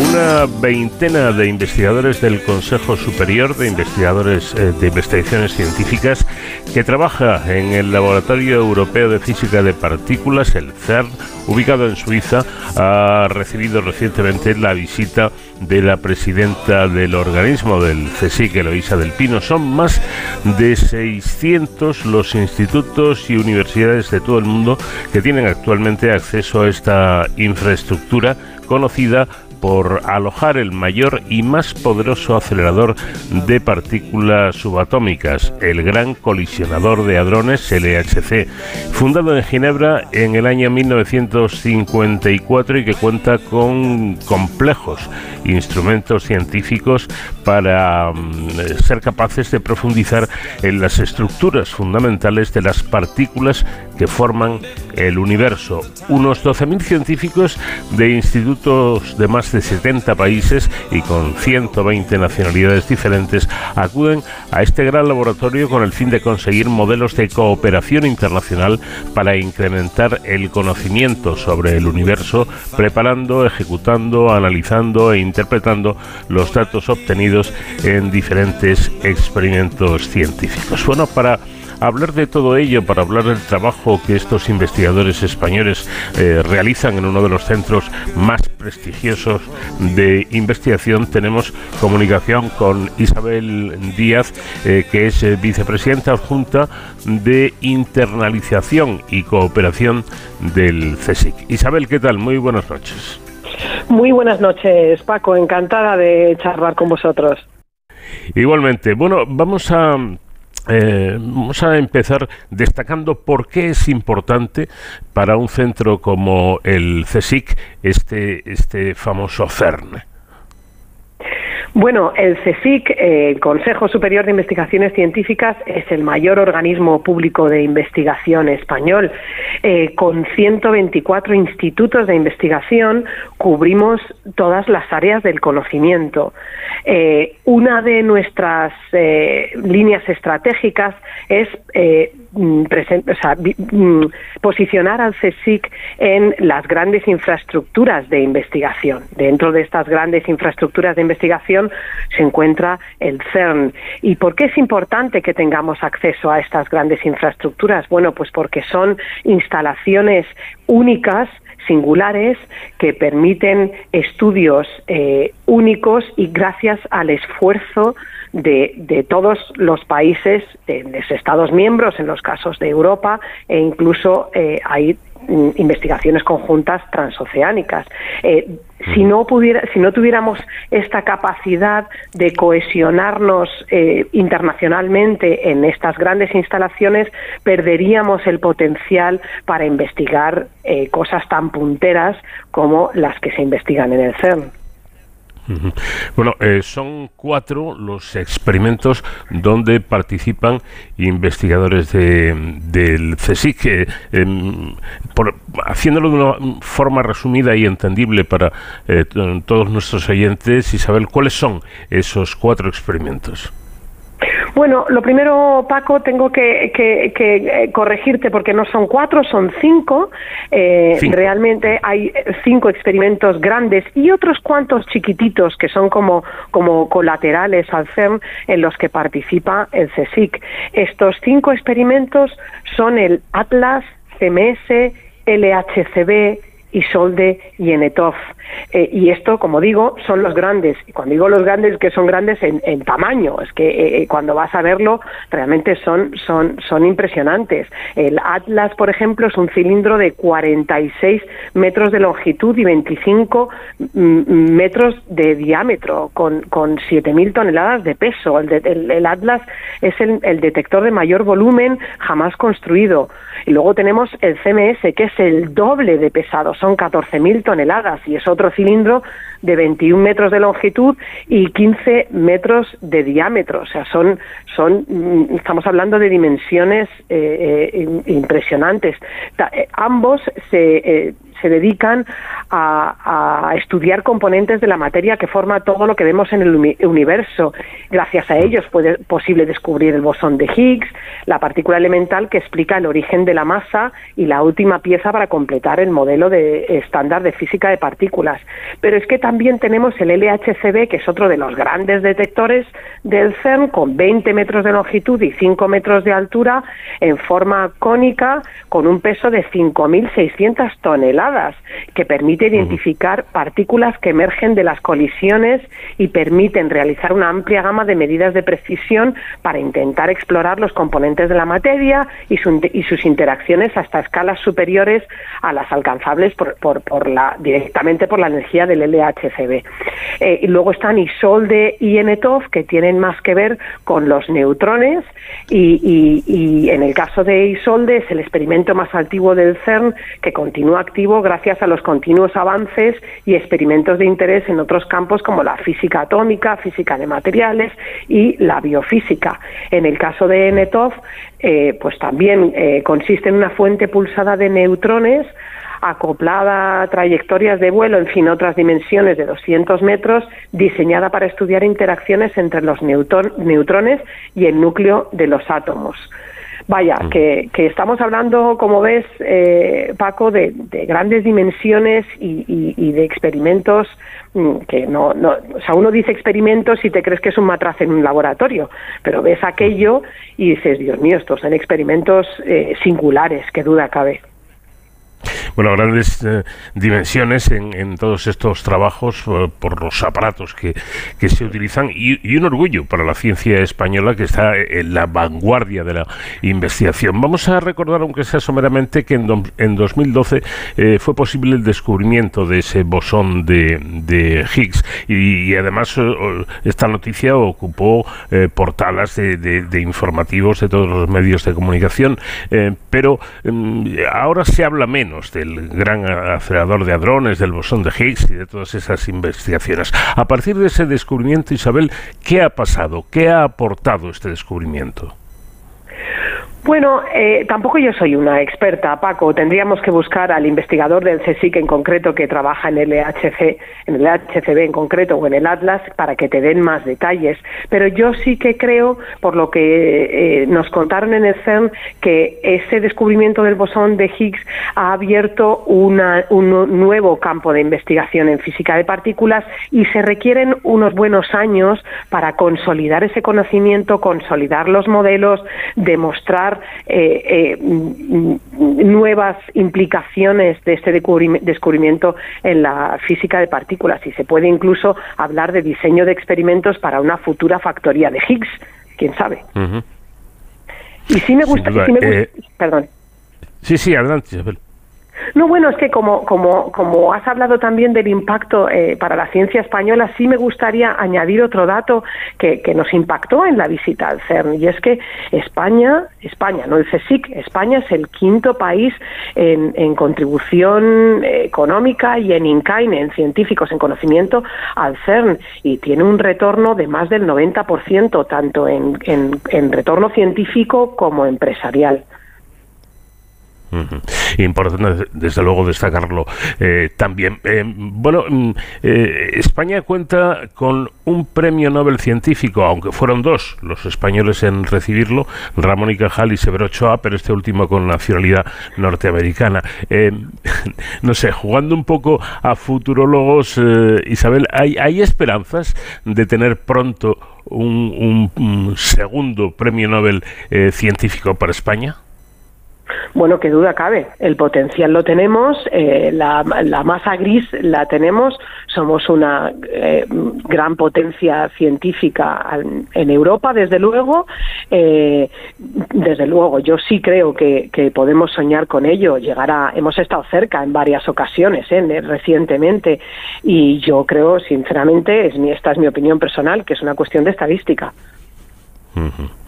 Pues ojalá, Ojalá sea, sea pronto. Desde luego, la, el nivel de, la investigación y de la ciencia en España es altísimo, está al, al máximo nivel y, solo falta que eh, se produzca ese reconocimiento internacional para tantas personas, tantas eh, mujeres y tantos hombres que en España dedican su vida, eh, gran parte de su vida, a la investigación y a la ciencia. De momento ahí está ese ejemplo de los investigadores españoles que están participando, trabajando trabajando en el CER. Isabel Díaz, vicepresidenta Junta de Internacionalización y Cooperación del CSIC, ha sido un placer poder charlar con usted. Muchas gracias y un saludo muy cordial. Muchísimas gracias a vosotros por contactar con el CSIC, contar con nosotros y por hacer vuestro trabajo de difusión esencial también para la ciencia española. De cero al infinito.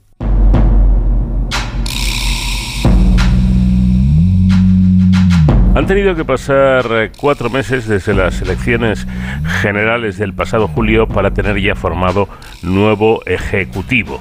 Tras la investidura fallida de Feijó, el líder socialista Pedro Sánchez ya es presidente del gobierno de España, incluso ya han celebrado el primer Consejo de Ministros. Han sido meses de incertidumbre donde los pactos con todas las fuerzas políticas, salvo PP y Vox, han logrado la mayoría, holgada en este caso, para poder sacar adelante la investidura. Y como telón de fondo, una ley de amnistía muy controvertida que incluso a fecha de hoy sigue siendo motivo de debate, ya que muchos son los eh, críticos a, esa amnistía que defienden eh, como un ataque a la separación de poderes y a la igualdad entre españoles. Por eso eh, creemos que el tema es lo suficientemente importante como para recurrir a un experto para hablar de ello.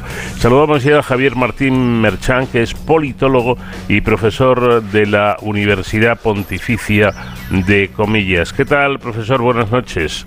Hola, muy buenas. Bueno, vamos a empezar directamente por la pregunta del millón. Técnicamente, esta amnistía es o no es constitucional.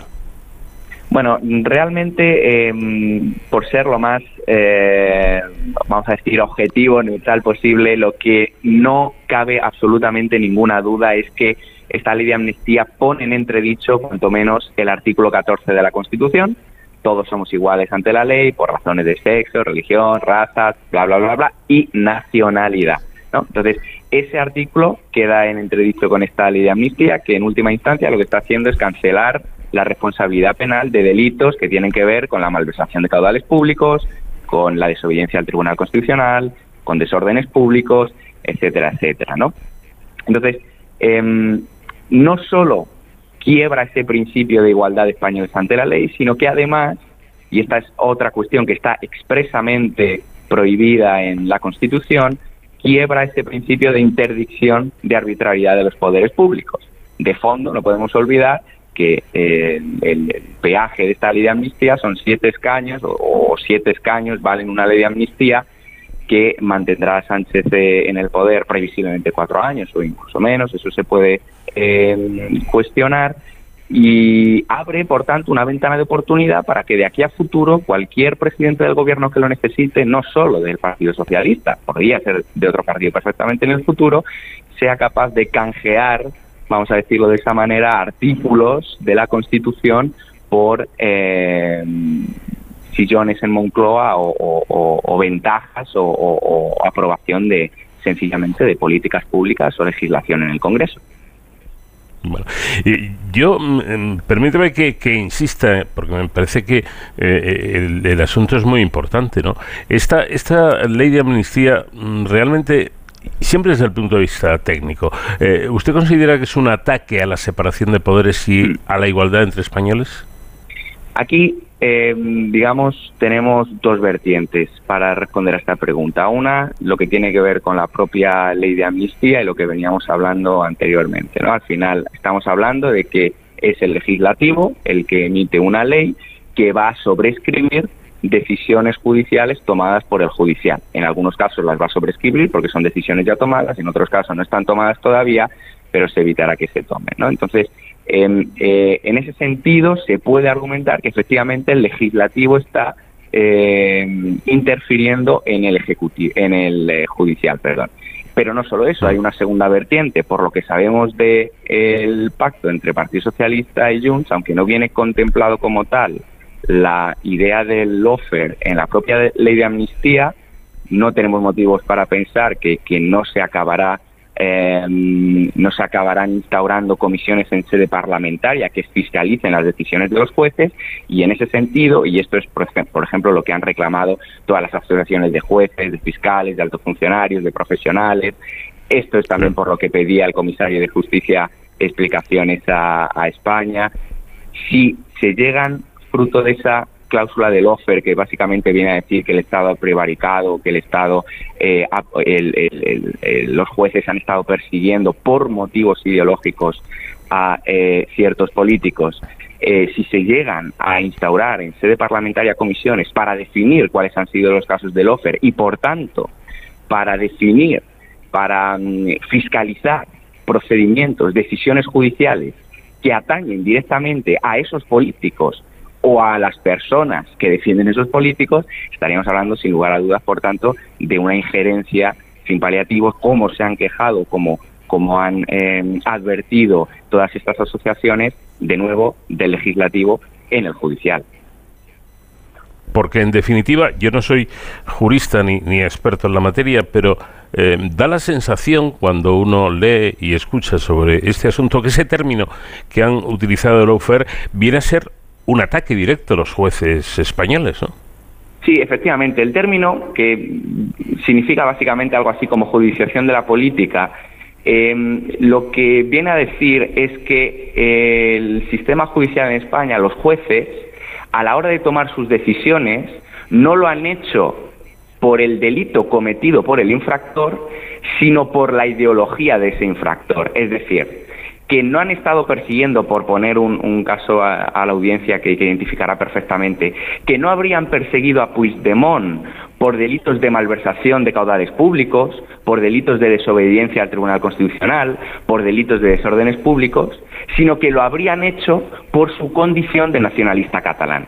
Y eso, obviamente, como podrá comprender la, audiencia, pues pone en tela de juicio la independencia del Poder Judicial e incluso asume que éste ha estado prevaricando en los últimos diez años porque no habría estado aplicando la ley conforme eh, conforme a criterios de, independencia, sino conforme a, motivaciones políticas. Claro, cosa que a mí eso, precisamente, eso que está comentando usted, me parece gravísimo, ¿no? Porque viene a decir que si, si esto fuera así, los jueces no han cumplido con su obligación, no han administrado justicia, no han juzgado eh, a alguien por los posibles delitos, sino por su condición política. Efectivamente, se demostraría que en los últimos 10 años España no habría sido un Estado de Derecho, resumiendo, no habría sido un Estado de Derecho. Eh, bueno, y, y así las cosas, que, repito, tiene mucha enjundia este asunto, uno piensa, vamos a ver, los que ahora dicen que sí a la amnistía y lo ven algo, algo bueno incluso por España, llegó a decir el presidente eh, Sánchez en su, eh, en su exposición a los medios, ¿no?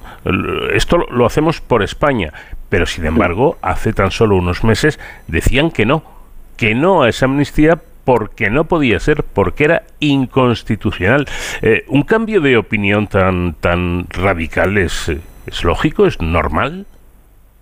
Bueno, eh, aquí de nuevo entra en juego eh, la cuestión del cambio de opinión famoso, ¿no?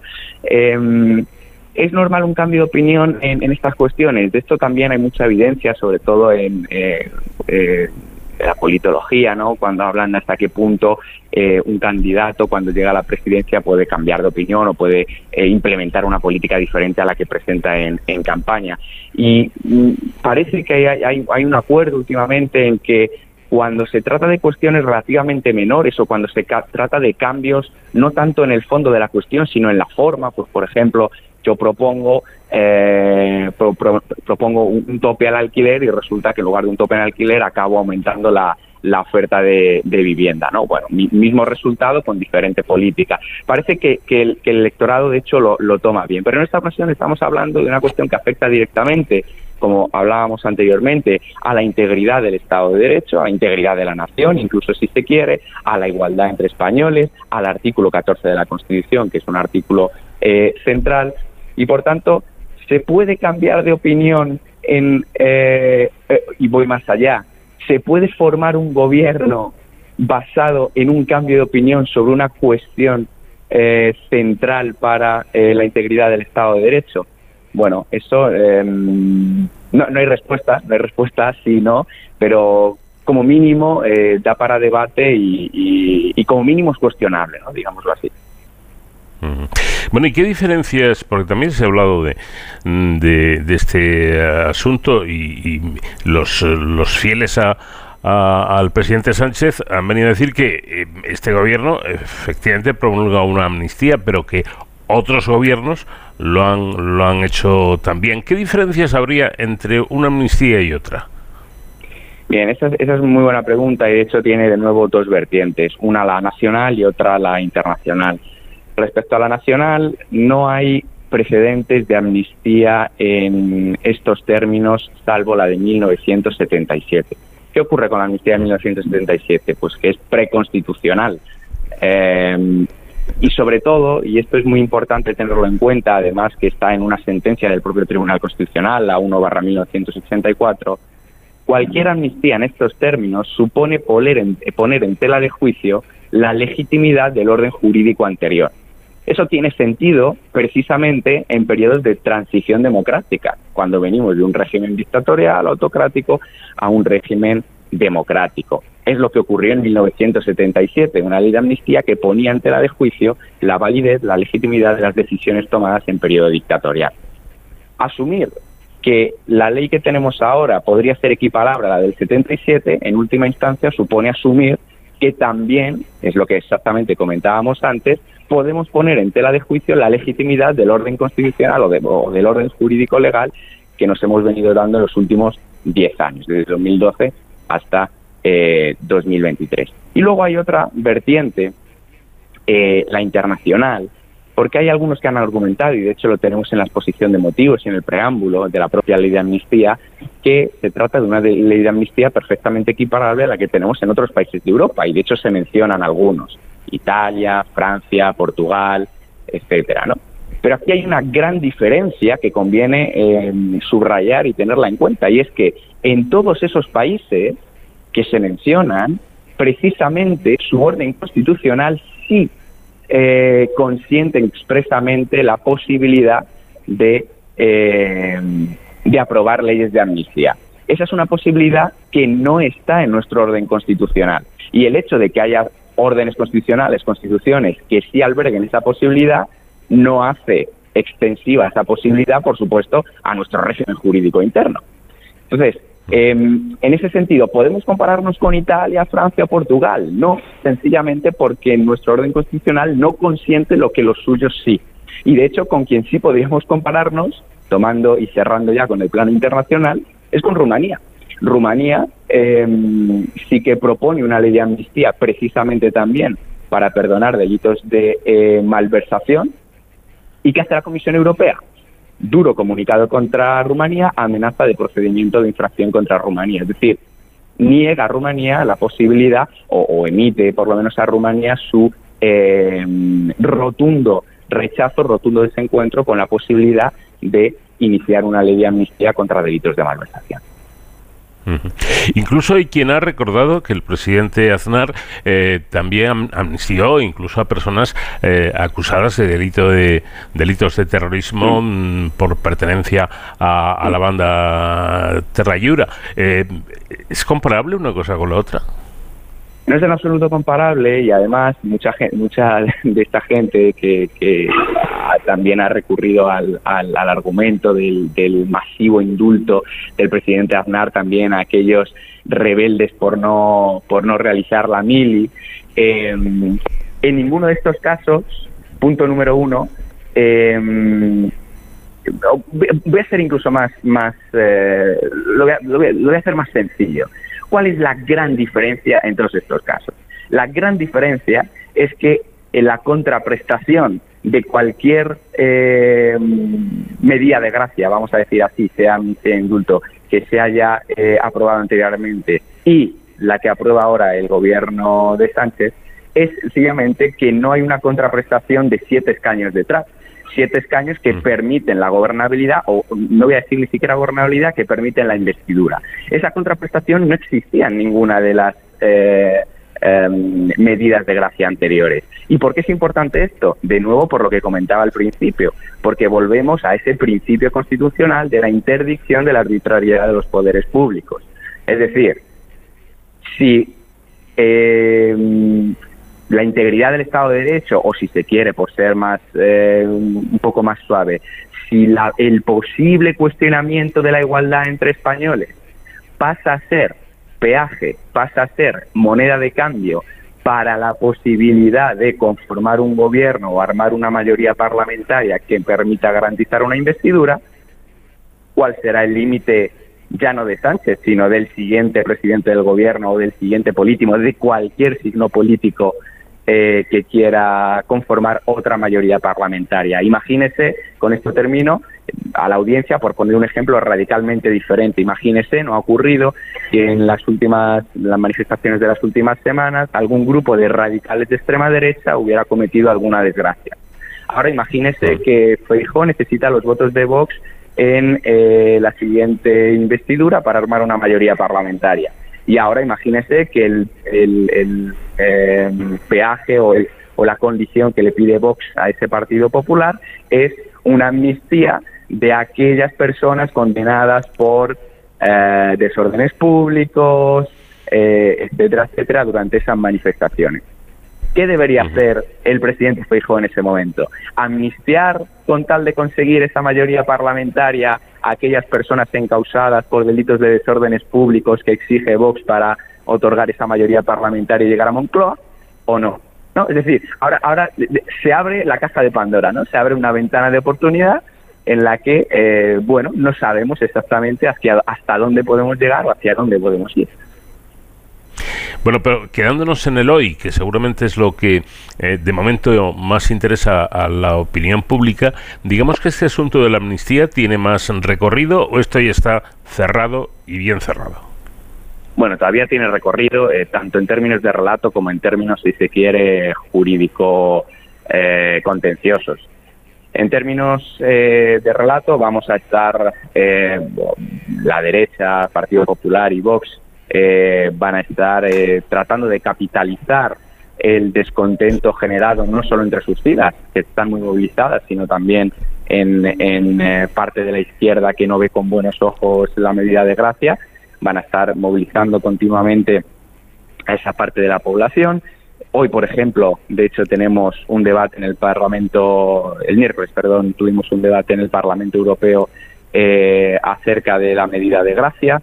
Eh, en España. Es un debate propuesto por el Partido Popular Europeo, con el apoyo, por supuesto, del grupo parlamentario de Vox.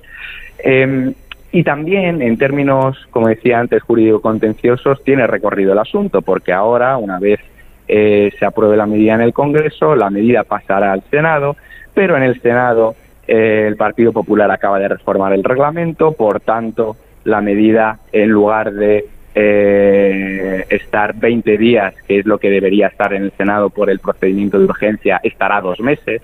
Son de nuevo dos meses de más relatos sobre la amnistía. El vicepresidente del Senado, Javier Maroto, ya habló de que el comisario Reinders podría incluso personarse en el Senado para debatir o participar en un debate sobre la ley de amnistía.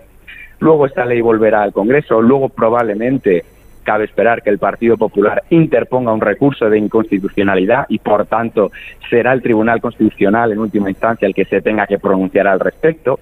Podría ocurrir también, por ejemplo, que a la hora de aplicar la medida de gracia sea un propio magistrado, un propio juez, el que interponga una cuestión de inconstitucionalidad que implicaría, em, de nuevo, un pronunciamiento del, del, Tribunal Constitucional al respecto.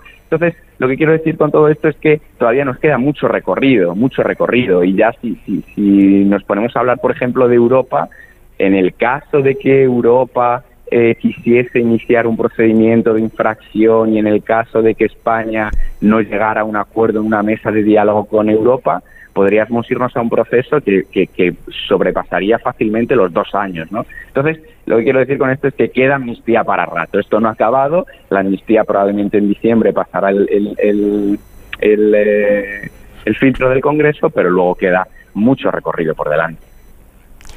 Y por último, así las cosas, ya con el presidente eh, ejerciendo de tal y con los ministros que ya tienen sus, sus carteras, eh, echa andar esta legislatura con este problema de fondo, con este asunto de fondo. Usted como experto, como politólogo, Javier, em, em, ¿cree que esta va a ser una, una legislatura corta? ¿Va a ser una legislatura normal? ¿Va a ser una legislatura bronca? ¿Cómo lo prevé? Bueno, lo que está claro es que será una legislatura bronca, eso no cabe ninguna duda, lo venimos escuchando además las últimas, las últimas intervenciones parlamentarias de candidatos de uno y otro espectro así lo, lo sugieren.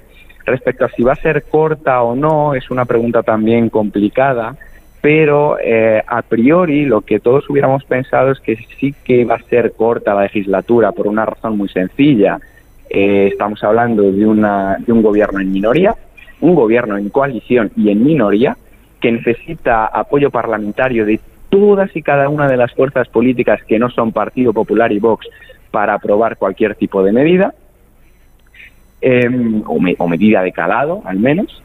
Em, y al mismo tiempo tenemos un Senado absolutamente dominado en mayoría absoluta por el Partido Popular y 13 de 17 comunidades autónomas también gobernadas por Partido Popular y Vox.